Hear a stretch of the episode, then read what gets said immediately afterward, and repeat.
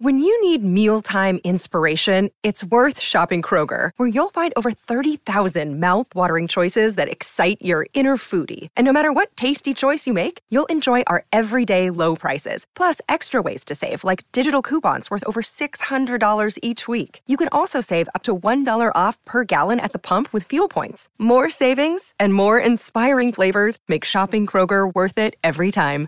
Kroger, fresh for everyone. Fuel restrictions apply. Hi, everybody. This is Adriana Trigiani. I'm the host of You Are What You Read. I have the privilege of interviewing luminaries of our times about the books that shaped them from childhood until now. We get everybody from Sarah Jessica Parker to Kristin Hannah, Mitch Albom, Susie Essman, Craig Ferguson, Rainn Wilson, Amor Towles, you name it, they come, they share. New episodes of You Are What You Read drop every Tuesday on Apple, Spotify, or any major streaming platform wherever you listen to your podcasts. Tom Bernard Show with, Co-host Catherine Brandt. Andy Brandt Bernard. Melissa Kirk. and we'll be right back. No Alex today, no LA Nick today, no anything. Wimps. Wimps. Can't hang on. What are you? Uh, Ralph uh, just sent a picture. Oh, was it Lindsay. Lindsay. Lindsay sent the picture. The barbecue with about two feet of snow. It has like two feet of snow on it. So is it windy or something? No, No, it's it's just, just the snow is snowing. very, very thick in the air. Oh, it is. It's thick snow. Yeah, okay. We'll be right back. Kick things off. Tom Bernard Show. Join us every Thursday at 2 o'clock Central for our newest podcast, Car Selling Secrets. It'll be co hosted by me, Tom Bernard, and Doug Sprinthal from Walser Automotive Group. We'll be talking about lots of stuff relating to how dealership sales actually work, as well as the latest product updates from nearly every make sold in the USA. If you have questions for the podcast, either email Doug at walser.com or call the studio live at 952 800 1492. Michael Bryant, Brad Sean Bryant, what's the latest? Well, basically, we're trying to represent people who have been hurt, then talk to them before they talk to an adjuster. Uh, one of the key points is to make sure you know what your rights are before you start talking to the insurance company and they start asking you questions or they try to settle your case early and cheap. Well, what's interesting to me is, you know, a lot of people have fear of attorneys. It makes them very uncomfortable. They get nervous about it. What should I do? I've known Michael for years and years now, and I would highly recommend you. So that should be good enough for everybody because I don't endorse people who are dirtbags. Well, I, I appreciate that, um, but I guess the key is is people think I'll charge them if I talk to them. Right. So a lot of people call me up. It's like, how much is this going to cost if you call me back? Like, you want me to call you back? How much will that cost? I don't charge people. The only way I get paid is if we recover, um, if we get money from the the other side. And there's a lot of people I talk to that I never get paid for that are just part of giving them advice to make sure they know what they can do and what their rights are. And your record's terrific as well, we should point out. Well, it works. It's been good. It's been good, ladies and It's gentlemen. been good. And how do they contact you? And uh, e- either through our website, which is minnesotapersonalinjury.com, minnesotapersonalinjury.com, or at 800-770-7008. Michael Bryant, Bradshaw, and Bryant. Treat us like a fool. I just thought I'd start singing along. What do you think? You're not impressed? What do you mean, hmm? I think everybody's snowed out. Are you just Snowed are you out. all- just are you snowed out? Seriously? It's pretty snowy.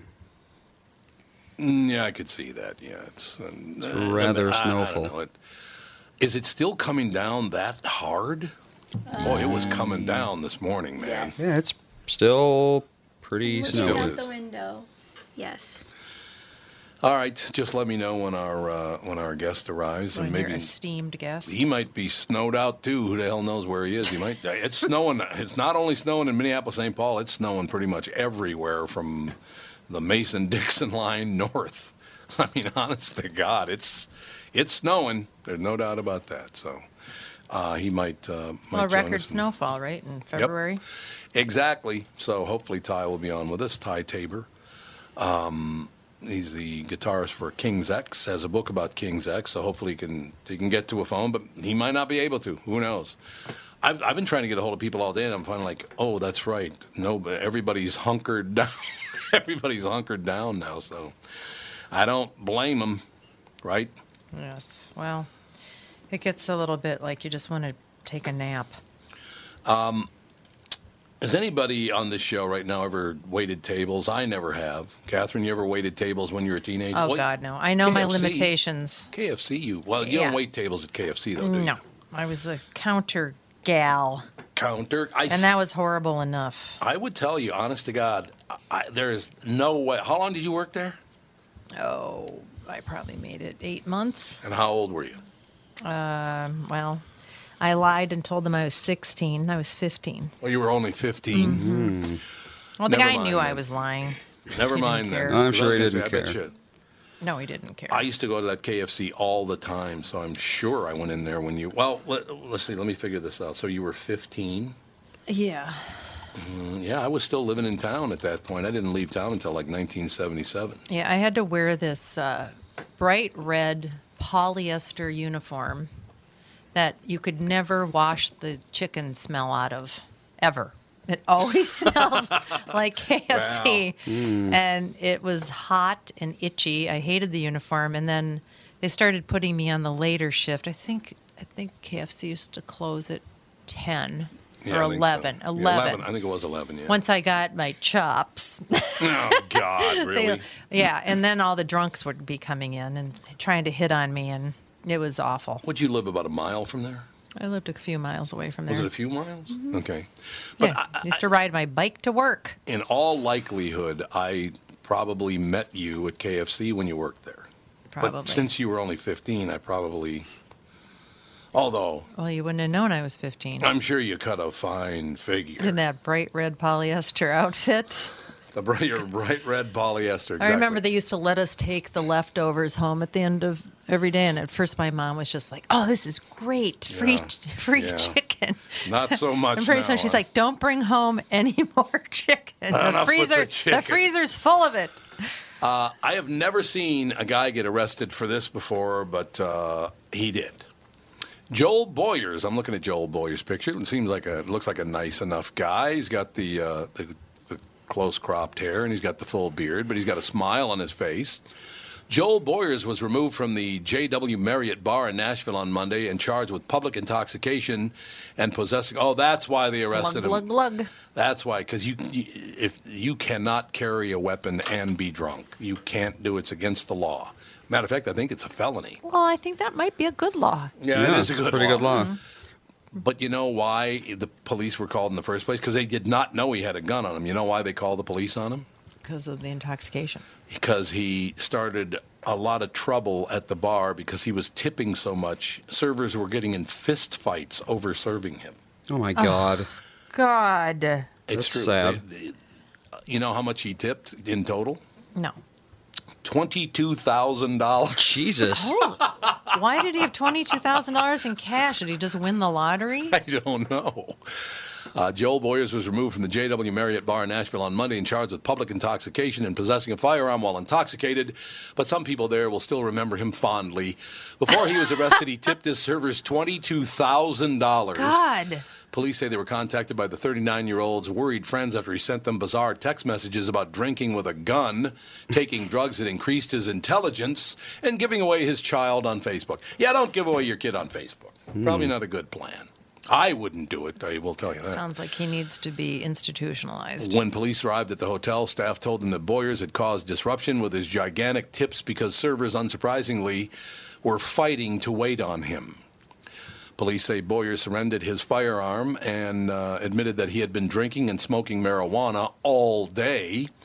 Police say records show Boyers had consumed more than a dozen drinks from the minibar in his hotel room and two drinks at the hotel bar. I worked at I work at Tractor Supply. He's welcome to come into my store and tip me if he wants to. Visitor Brad Beck told WZTV. After the arrest, adding he'll probably need that for legal fees and bail money. Records show Boyers was released on bond several hours after he was booked into jail. He has a court date next month. Yeah, you can't be carrying a weapon and um, be drunk. And he had twenty-two thousand dollars worth of cash on I him guess to yeah. tip. Twenty-two grand in cash. And he, well, he, he sold his kid probably, you know, on Facebook. We have Ty. offered his kid for sale. It takes all Oh, Ty's kinds. ready to go. Good. I'm Mm, glad to hear that. Ty Tabor. Ty, how are you? Good. How you guys doing? Not too bad. Now you do pronounce your name like the drum. I'm assuming the Tabor. Uh, exactly. Actually, Excellent. I wanted to make sure. I love that that a guitar, a guitar player's last name means drum. That that works for me, Yeah. Ty. I like that. I like that a lot. Uh, Ty Tabor, guitarist for King's X, ladies and gentlemen, promoting the book. He's talking about the book King's X, the oral history. And this is the point, Ty, where I just step back because I just want to hear about the book, how long it took you to write it, the uh, you know the oral history of King's X. I just I like to get out of the way and hear what you have to say. Uh, and we can start basically with what inspired you uh, to write the book and how long did it take you to write the book? Um, well, uh, as far as uh, the band's participation, it was kind of easy for us. All we had to do was, uh, over a period of a, of a year or two, um, just have a whole lot of conversations with Greg Prato, who did the actual authoring. We, we're the contributors, and he's the author. And uh, Greg has a whole lot of, of great books and, and articles out there. He's all over the place. But he approached us a while back. Um, as a as a fan of the band. He had come to a lot of shows over the years, and he just, you know, as a writer, it really uh, touched upon his heart after a show in New York City a while back. I think it was 2015.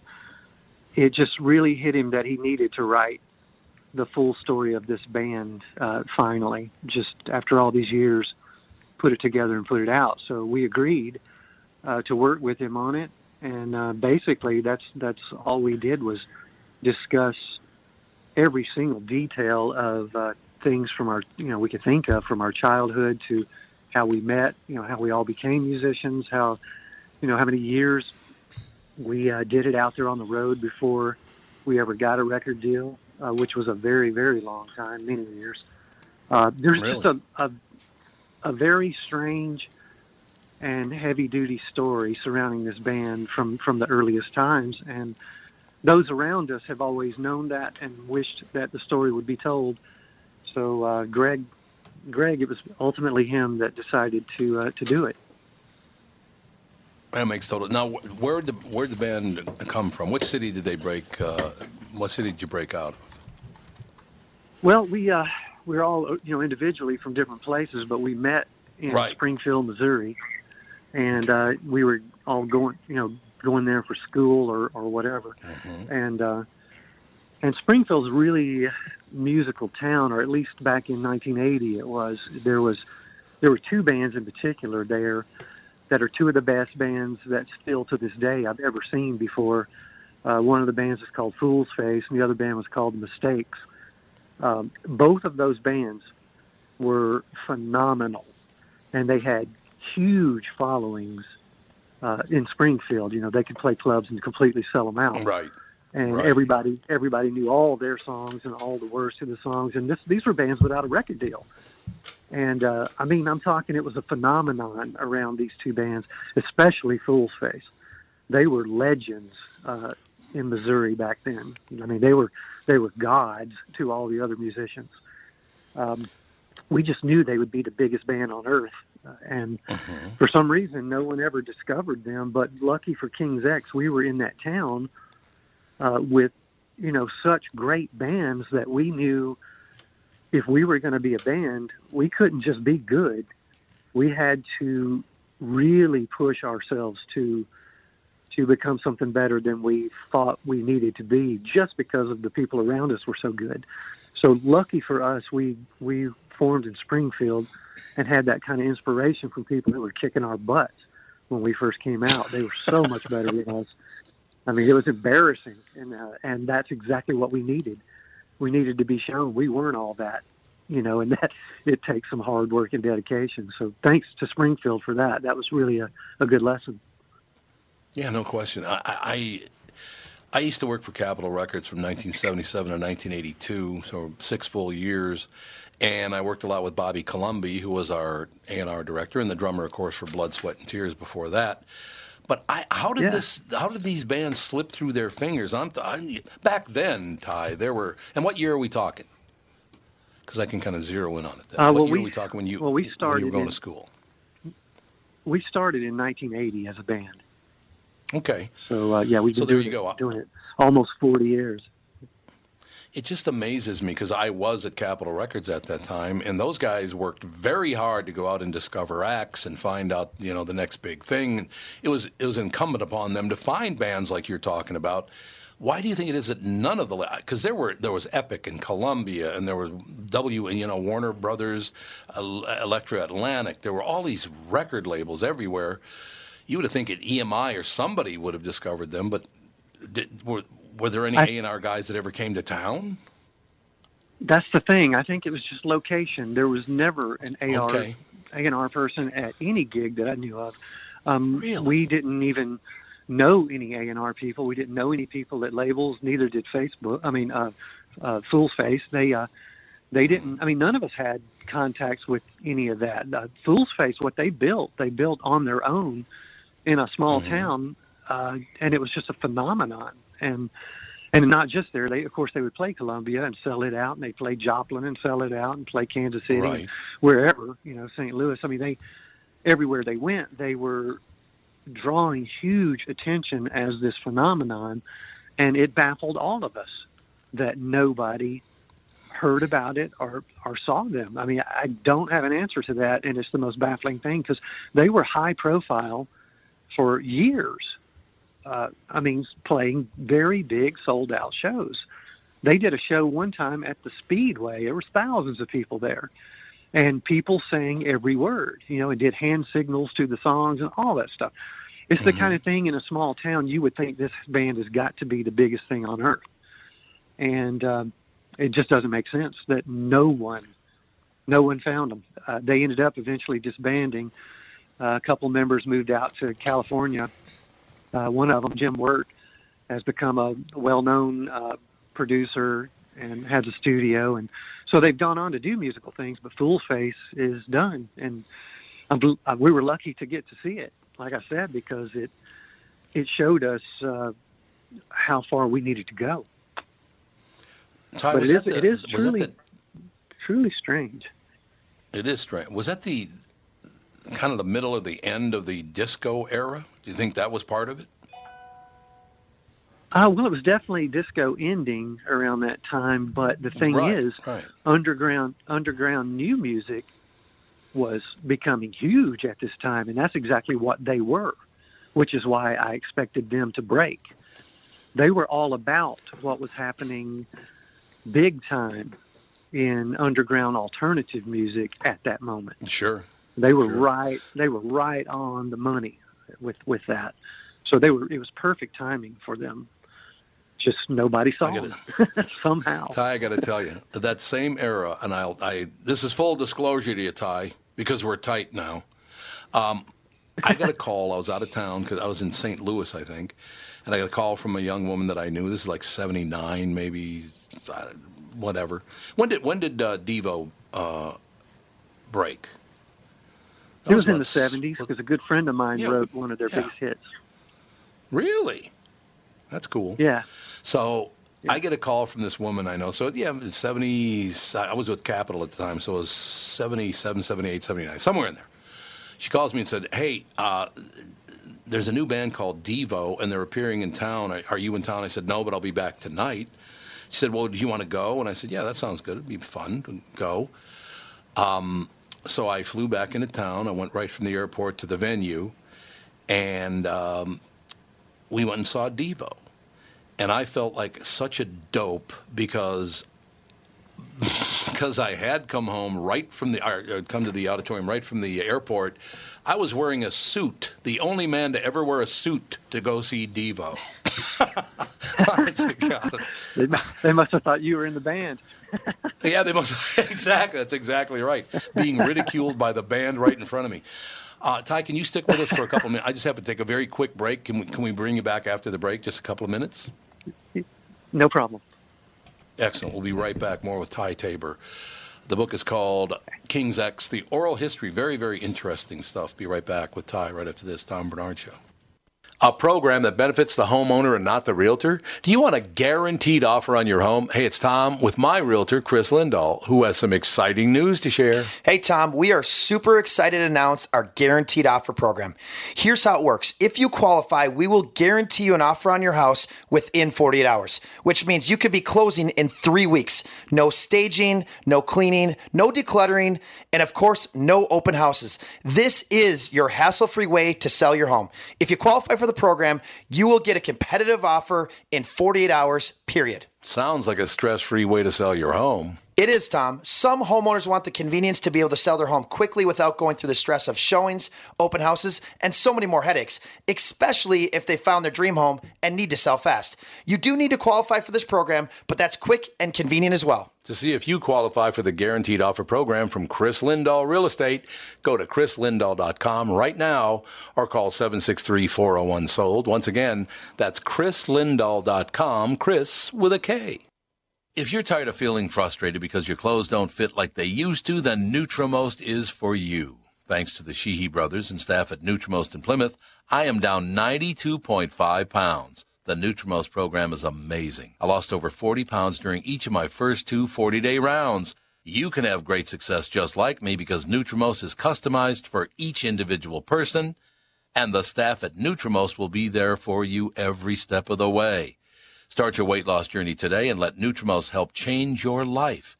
Give yourself this wonderful gift or give this program as a present. Nutrimost guarantees that you lose 20 pounds or more. Nutrimost helped me change my life and they can help you too. Call 763-333-7337. That's 763-333-7337. We are back, ladies and gentlemen. Tom Bernard Show. Ty Tabor with us, guitarist for King's X. The book is called King's X, The Oral History. We're just talking about uh, some stupid things that I've done and also about great rock and roll music. Those are the two subjects so far. So I'm kind of the dope in this story so far. Um, so the band came together. It's, uh, University of Missouri's in Springfield, isn't it? Um, it's SMSU, Southwest Missouri State, is in Springfield. Oh, Southwest Missouri State. Okay, okay, yeah. Yeah. Um, yeah, where's where is the University of Missouri? I can't remember. I had a friend that went there and played baseball, but I can't remember. Mm, I don't remember either, to be honest with you. I'm not No, actually I don't- from I don't Missouri, so I, I, Where are you from originally? even even though I do live here now, again, I'm back in Missouri. I live in Kansas City now, but I'm originally from Mississippi. I was born in Jackson, grew up in a suburb of Jackson called Pearl, which actually wasn't Mhm. even called Pearl till I was like 12 years old. It got incorporated uh, and became its own town. So yeah, I'm just from backwoods Mississippi, to be honest, just outside of Jackson. So you you went to Springfield to go to school. Was that, was that were you one of the people going to school there? Yeah, that was origi- the original idea uh, for me. There Right. was to go to school, and I did go to school. And uh, it was at school, actually, that I was playing a talent show, kind of thing. That Doug heard me play and uh, reached out, contacted me, and that's how we started playing together. Actually, was because of him seeing me play at school. But yeah, we were all there for di- in Springfield for different reasons. Jerry was there for school also. Uh, Okay. uh, Doug moved there to join a band that, and uh, Jerry actually was going to join that band also. Uh, and the band split up as soon as Doug got there. so he moved. to But Spring- other than that, moved yeah, moved to Springfield, and his gig was already over. So uh, it just so happened that Phil Keaggy was uh, coming through town and practicing with some guys we knew in town, some friends, and uh, we were going to do a tour. And so they convinced Phil to let Doug and Jerry, uh, you know, try out for that. And he ended up, and they ended up uh, doing that instead and touring with Phil Keaggy and being in his band. It was pretty awesome. Yeah, it really is. I love this. Uh, in the description of the book, ladies and gentlemen, we're talking about the book King's X: The Oral History. Uh, just reading some of the bio for the book. Uh, I'll just start it from, from this line. It also opens the floor to friends and collaborators, plus some of the many top rock names who are also fans of the band, including Pearl Jam's Jeff Ament, The Police's Andy Summers, Smashing Pumpkins' Billy Corgan, Soundgarden's Kim Thayil, Pantera's Rex Brown, Motley Crue's Mick Mars. Man, you had a lot of big shot friends, a lot of a lot of fans. That's terrific. We've we've been very lucky that from day one, um, the industry kind of opened its arms to us. It's been the most amazing thing. Um, we seem to know everybody, um, just because from, like I said, from from the earliest times, people would be coming to our shows. I remember we did a show in New York, and uh, it was sold out, and uh, the manager was telling me, uh, "You've got a couple people downstairs want to meet you," and I was like, "Okay, cool." you know, not really thinking anything of it, and walking downstairs, and it's Peter Frampton and some of the guys from Guns N' Roses, and you know, it's stuff like that. You know, and so all these people came to our shows over the years, and we've gotten to know them and become very good friends with a lot of them. So we we feel very much a part of the industry that nobody. I mean, the industry accepts us, even though the public doesn't doesn't uh, know very much about us. The industry industry's always had right? wide open arms to us, and that's been very cool. Well, Ty, I think the reason that that maybe I, I've been working uh, the morning show on a classic rock station in Minneapolis, St. Paul, for the last 33, going on 34 years now. So I, I knew all about you. So I suppose because I'm in the I'm in the business. First of all, I got into radio, then the record business, then went back to radio. I've been in the same place now on the same show for 34 years. But I just assumed everybody knew King's X were. I think that we, you know, the markets, uh, the big markets, we do, you know, everybody seems to know who we are, but we're not like one of those bands who can play in the middle of Kansas and people know who we are. Oh. That, you know, Sound Soundgarden can do that. You know, uh, we're we're Mhm. not we're not known on that level. You know, but we do How we many- do great in, in the major markets. Yeah, you absolutely do. And and how many uh, how many dates do you do a year? Do you have any idea approximately how many dates you do a year around the country and around the world or whatever? Um, uh, well, I'll tell you uh, what we normally do. Uh, is, I don't know what the actual number would be, but but what our normal kind of schedule is. Every two to three weeks, we try to go out and do uh, three shows, and we do only weekend shows where we fly out. That way, we can hit major markets, and it'll be three big shows in a row. So we will fly out, just do the big shows, fly back home, you know, stay at home recording, working on music or whatever, do it again in another three, four weeks. Uh, and Mhm. then during the year, go out for a month or so, like in Europe. Um, last year, we did an extensive run of California and stayed out for a little while. Uh, so we only go out for maybe one really good run per year, and then the rest of the time we're flying out doing weekend gigs all year round. Yeah, but that's great. I mean, you, you'd actually at this point probably prefer that, wouldn't you? Oh, most definitely. We all do. That's why we do it. Yeah, yeah. it's I was going to it say. makes touring it makes touring a lot easier and um, a lot more profitable and just uh, a better use of the time out there. Yeah, I- and maybe that's if you don't mind talking for a minute or two about that. I don't think people realize what a road tour does to a band, how expensive it is. First of all, you're going from place to place to place, and then you never stop moving. And well, look, I mean, the Beatles stopped touring what two years after they hit America. I think it, didn't they stop touring in like Right. '66? Yeah, they couldn't take yeah, it they, anymore. they yeah they called it quits early. Yeah, yeah, it's I it's- understand uh, it because too. I I, mean, to, we we did a nine Yeah. We did a nine month run once, and we talk about it in the book. So I'll leave some out for uh, you know reading about it. But I tell you that nine month run uh, stretched us in a different way to where um, we knew if we didn't get off the road, we were going to lose our minds and break up, and it would all be over. And uh, no, no and question. then at that moment, at- right at that moment, our manager called and said, "Black Crowes want to do a major tour. We need to go right back Uh-oh. out." And all of us said, all of us said no. And it was a terrible thing to do to say no to that kind of a tour because they Yeah. were. This is back when they were first really striking hot, and they were the stuff. They were the tour everybody wanted to be on, and we literally just physically could not do it. We were we were dead. We just couldn't do it, and uh, yeah, I I, understand. I hate that we didn't do it to this day, but but that's just physically it just can it- it's just it can destroy you because well it's not just physically it's mentally and everything you're you're people think of it as a really good time and party and all that stuff if you're out touring but the truth is you're confined uh, to small areas all the time unable to do normal things unable to just go walk in the streets or go eat at a normal place or or Right. anything like that because any, if you're at a place where fans know you are, they're looking for you, and so you just kind of have to hibernate. And uh, to do that for nine months, it's like being in solitary confinement and among the same people. You know, you you. I don't care how much you love someone, you you'd be mad at Jesus at the end of nine months on a bus.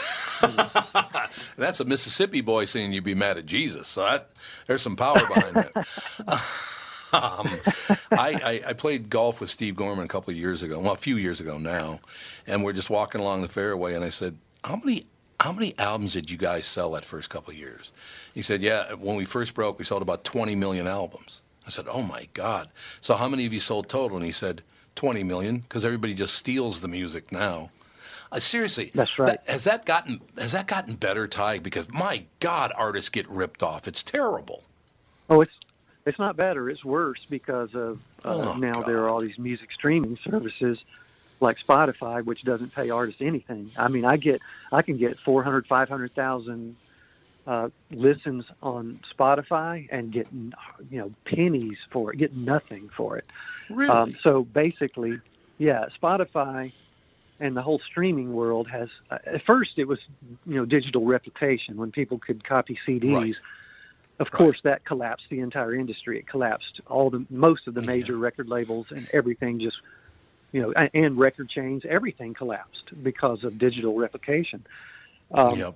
And now you don't even have have to worry about that. Now you just you know turn on Spotify and whatever the new album is by so and so, you can listen to it three or four times till you're tired of it, and then you, you know you never have to pay for that music, and they don't get anything for you listening to it. And so it's it's turned into that kind. It's turned into much worse than it ever was before because of streaming I'm services, and they don't pay. So for a, a band, the only possible way of survival is to sell millions of albums and to tour, um, or Yeah, or tours to are- tour, are the or and or. Yeah. So that's Uh, basically interesting. it. You you aren't going to get money for your albums or your music on the radio or whatever anymore. That just doesn't happen. Not for so us anyway. BMI.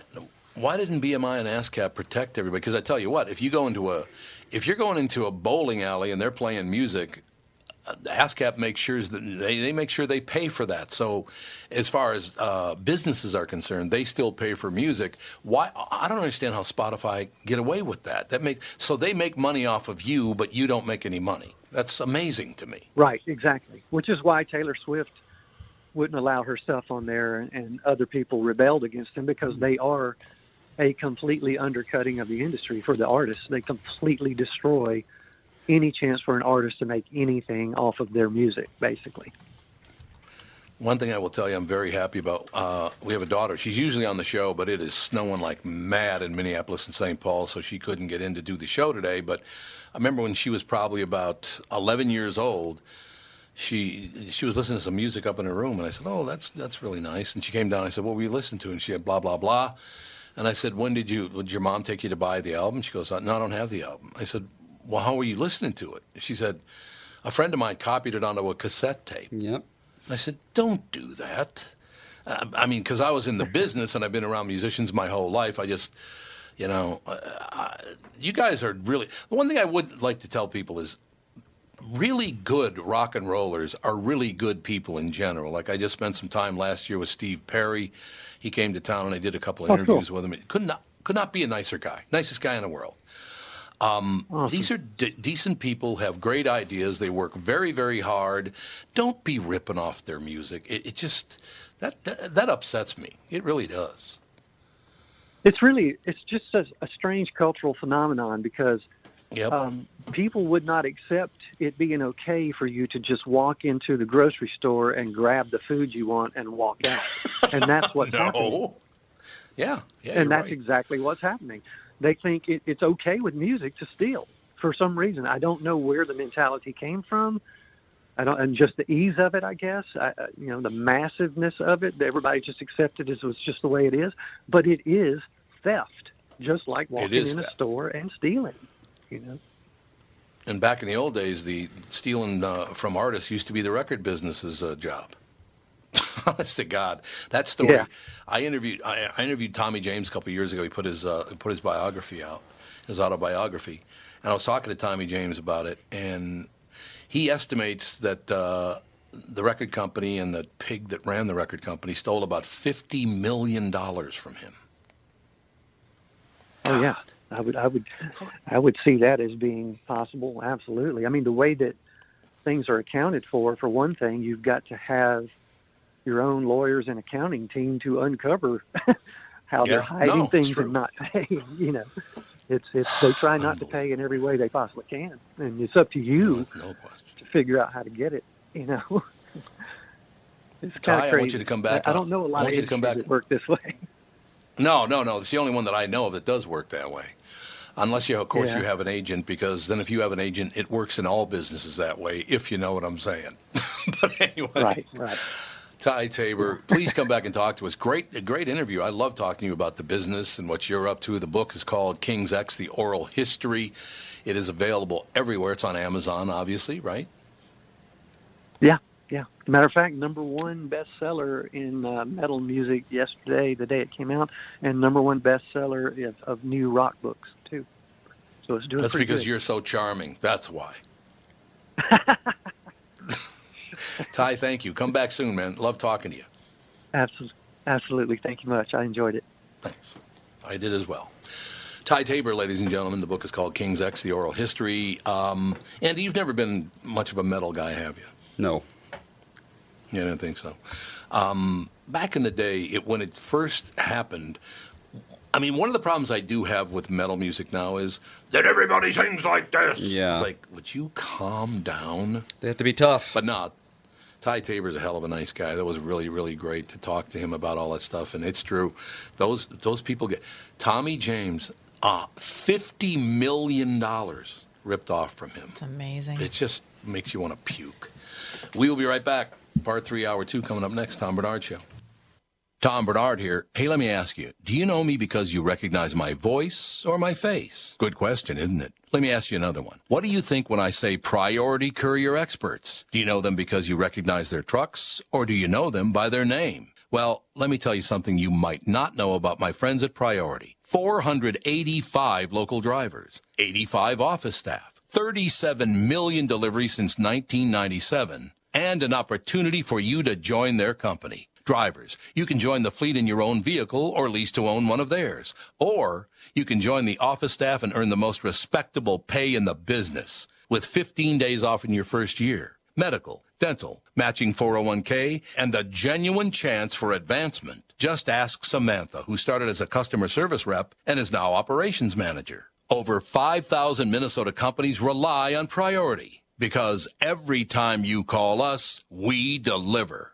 Join the team today at priority.com. That's priority.com. Tom here for Sabre Plumbing, Heating, and Air Conditioning. Right now, Sabre and Bryant are teaming up to offer 0% financing for 36 months when you buy a new Bryant furnace. This is the perfect time to replace your old furnace with a new trouble-free, energy-efficient furnace from Sabre. And when you buy Bryant equipment, you're getting one of the most trusted names in the industry. This 0% offer is available for a limited time. Call Sabre Plumbing, Heating, and Air Conditioning to find out more, and please tell them that Tom sent you. Sabre and Bryant, whatever it takes. Back in the saddle again. He was a very nice guy, Ty Tabor from King's X. Just uh, what a decent guy. It kind of struck me. Inter- you know, it it was thinking about what he was saying. It was like, well, you know, everybody wants everything for free now. Yes. I know. And That- the artists, very the artists that are wanting the money are the people that are also on the bandwagon for everything being free. So Yeah, I that's it. That is interesting. Yeah. So I don't know what that means. Yeah, Well, why it's does everybody because- want everything for free? Because people who've made it in Hollywood know that they are basically untouchable. They're set for life. So what do they Yeah. care? Well, they're they're set for life if nobody steals their money or they don't piss it all away. Eh, what, it's, I mean, honestly- people li- people that uh, say that kind of thing tend to have so much money that you know they would have to actively sabotage their own lives in order to stop being rich, which often they do, but that's their own fault. Well, it's only people like Nick Cage and Johnny Depp. Exactly. Nick Cage bought 11 castles. Not one, 11. What do you need that for? I need 11 castles to get uh, my life in order here.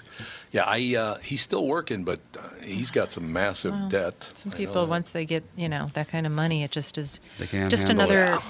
Well, it's just another addictive personality trait. Mm-hmm. Buying and buying and buying and buying. Yeah, I get that. Yeah, that is the whole deal. You just buy everything in sight. Johnny Depp used to spend sixty, seventy thousand dollars for a bottle of wine.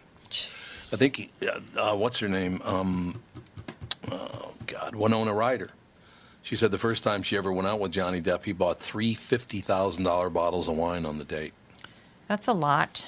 He really Yeah. needed her to you like him. I guess so. He. Uh, can you imagine taking the last sip out of the glass, going, "Man, Yeah. No. There's fifty G shot in the ass." Yeah, that uh, that would not be good. Especially for something you can just consume. Yeah. You know? Yeah, it's no, it's like true. it yeah, once you drink it, it's gone. sense. So, yeah, it's not exact. It's not like something that you can appreciate for a while. Yeah. Well, and I mean, if if you're willing to spend that kind of money on just something to drink, Mm-hmm. uh, what likelihood is it that you're going to be responsible for it with your money ever? Yeah, uh, You're just- unbelievable. It's not just not going to happen. Apparently, PETA evidently saw the death of fashion designer Karl Lagerfeld as a fitting opportunity to make a statement about wearing fur. Not everyone agreed, People reports. Ingrid Newkirk, the organization's president, said in a statement that Lagerfeld's death marks the end of an era when fur and exotic skins were seen as covetable. PETA sta- uh, sends uh, condolences to our old nemesis's loved ones. Many commenters on Twitter found that cold. PETA, someone died. Show some respect, reads one sample reply. Newkirk responded to the criticism, telling people she herself used to wear fur and there is nothing snarky in the remark that those times have passed. She added, slamming PETA expresses the commenter's nastiness. PETA expressed none. Uh, why'd you bring it up then? The guy's dead. Why'd you have to bring it up uh, so quickly? And I did notice, by the way, at the Super Bowl, one of the guys, and a, a big boy, I think his name is, he came on stage wearing a fur coat. Not one person made a comment about it that I Was it? But it, it, I think it looked like it was a faux fur. It did. Yeah, I don't. I don't know if it was real. So it was made of plastic bottles. Isn't that just as bad? it was recycled fur. It was recycled fur. Yes, that's exactly what it was. Yeah, I, I just there's no the guy just died. Uh, we we had Karl Lagerfeld on two three times in the KQ Morning Show, and he was a hell of an interview. But um, yeah, I, he used to dress up.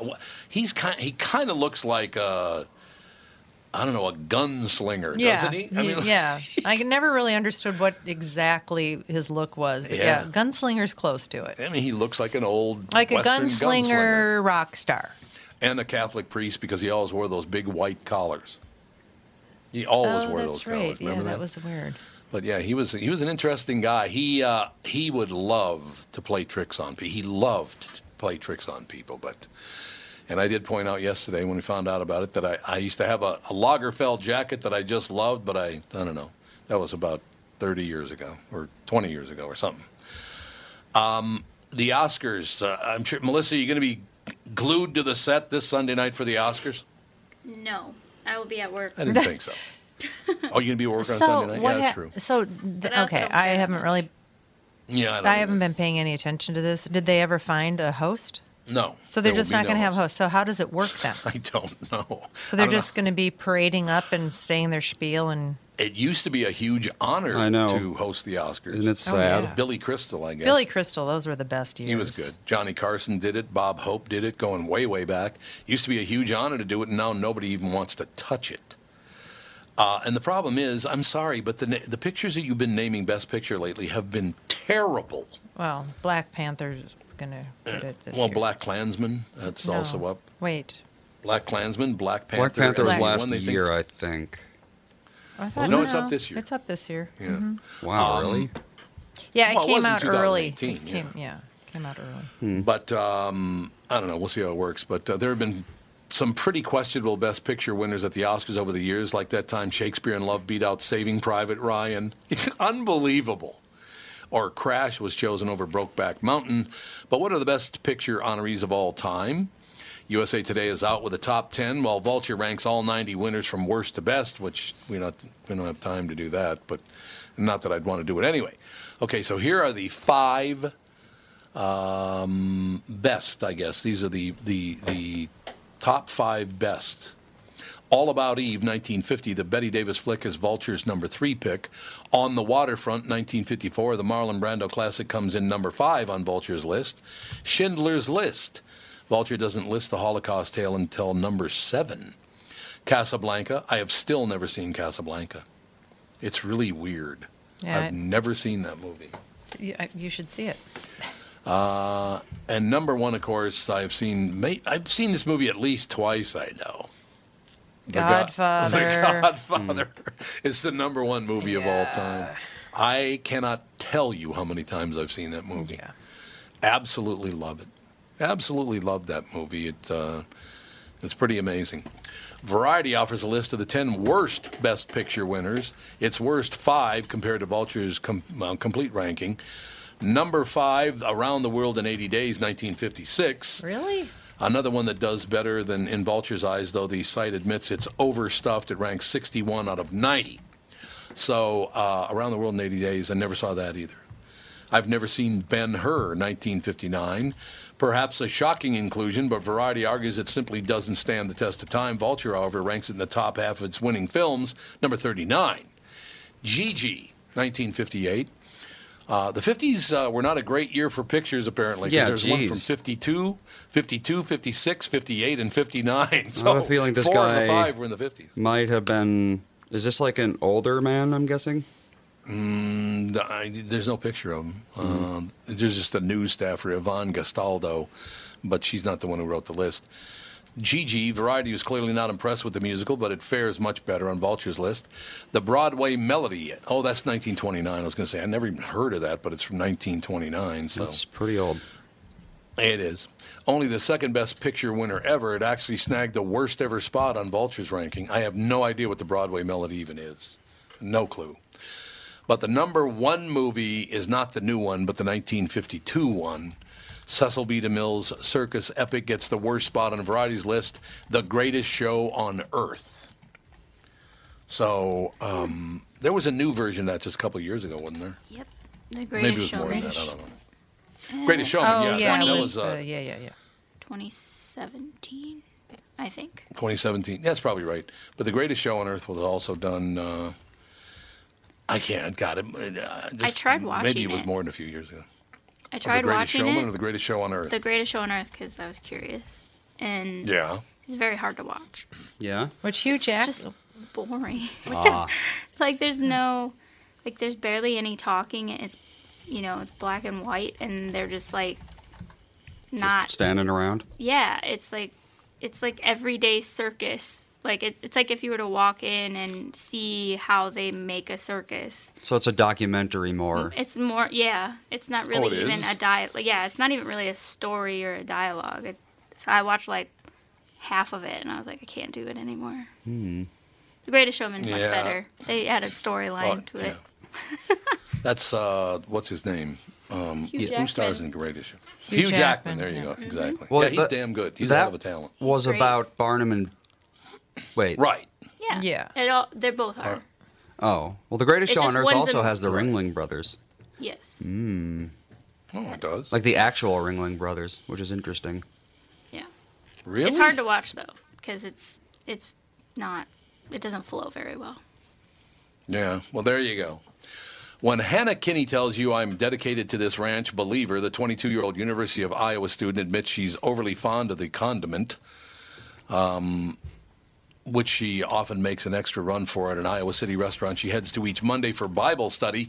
But as the Washington Post reports, this week's ranch run was interrupted by a campaign event by presidential candidate Kristen, uh, Kirsten Gillibrand, or Gillibrand. I don't know. Though that didn't stop Kinney from her mission, a 17 second clip on Twitter shows what happened as Kinney tried to get to the kitchen by pushing through the crowd and past Gillibrand, who was speaking to a crowd and perhaps thought Kinney was a rapt listener trying to get a closer spot as she squeezed behind the New York senator. So she makes room for her, and then she goes in the kitchen to get ranch dressing. Burn. Then came Kenny's apology. Sorry, I'm just trying to get some ranch. The crowd in Gillibrand erupted in laughter, and the video soon went viral, earning Kenny the nickname Ranch Girl online. A moniker she's now incorporated into her Twitter handle. very clever. The post notes that some are, tr- yeah, exactly, Ranch Girl. Boy, that is good. I, I, I would be Blue Cheese Boy, apparently. That would be my moniker. The Post notes that some are trying to turn the incident into something political. Was Kinney trying to make an anti democratic statement? But Kinney poo poos that. Oh my God. The only political comment I will make at this time is that at uh, the airliner Bars Ranch is amazing. Kinney also tried to make uh, this publicity work for her after the airliner offered her a free cup of ranch on her next visit. Kinney noted, What are the odds you make it a year's supply? No, she's trying to cash in on ranch dressing. well, but Gillibrand handled that well, and Kinney handled it well, so I don't even know why that's a story. I mean, it's a it's a pleasant story, so you know, they had they both handled it well. Gillibrand or Gill is it Gillibrand or Gillibrand? I don't know. Because I don't know either. There are so many people running for president now that I just I know. I'm baffled by it all. How many are there now? It's just man, there are a lot of people running for president. And last year, or excuse me, two years ago, it was Republicans that had about 20 people, and now it looks this year, uh, or you know, for 20, 2020 uh, and 2022, it looks like there are going to be about 50 people running for president. How many are there normally? Two. Usually they pick their person and they just move forward with that. But I, I just, yeah, I don't know. It's it's it's a pretty crowded field already, and about look to me like about 25 people are still considering a run, uh, including what the hell's his name? That jerk that uh, he ran for president before. He's just a horrible human being. I can't remember his name. Doesn't matter. Just just go this way. A horrible human being might run too. Well, uh, if, if they get to keep all the money, I would run for president too. Yeah, and so that's a question for, for both Melissa and Andy. Why wouldn't you run for president if you get to keep the money? Yeah, super PACs were a horrible idea. Terrible idea. The- Did you know that both reason- Romney and Obama raised just under a billion dollars for their? That's correct. That's like how? What could you even need that for? What And were they I building a city?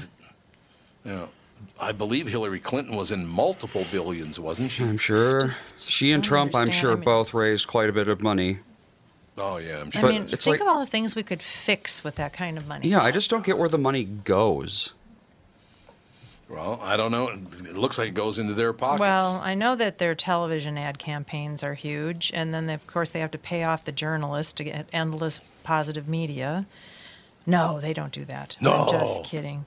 Um, yeah, I don't know, I, but their their campaign, their television campaigns have to be a vast Yeah. fortune. But that they don't start that usually until when? After the, after their. Tom's not paying any I am after there, after there, after there. Well, That's I was what I like, heard you no. say. When do they get? When do they start their TV campaigns? Uh, Isn't there like some sort of mandated thing that they can't advertise too early? and they yeah, to, yeah, I think that is true, But I don't know what it is. I don't have any idea what it is either, but uh, here's the situation, ladies and gentlemen. Record broken for February snow. Most of the Twin Cities metro area already has received already seven to nine inches of snow, with another one to two inches expected before it tapers off by early evening. And then how many more days this week is it going to snow? Well, let's. It's kind of it's on and off, and you know, with Minnesota weather, it's always a little uh, questionable. I think it was Friday, Saturday. Let's look. Well, Uh, it's some what a nightmare of a commute. The commute this afternoon is going to be just horrendous. Let's see, 10 day forecast. Uh, today, snow. Next two days, cloudy. Saturday, snow. Cloudy, cloudy, snow. so it's two days of clouds, one day of snow for the next at least 10 days. Yeah. That's the pattern. There you have it. Basically every two days it'll snow. I love this. Downtown Minneapolis East Side restaurant shines under new ownership. Catherine and I just went over there, what, about four or five months ago to have dinner with the new owner, and That was good. it was terrific. It was really, really good. So I'm glad to see Grand, uh, Grand Cafe's Jamie Malone. is placing an emphasis on fun, family style dining. Got three out of four stars, so that's great. I'm very, very happy for them because they're nice people.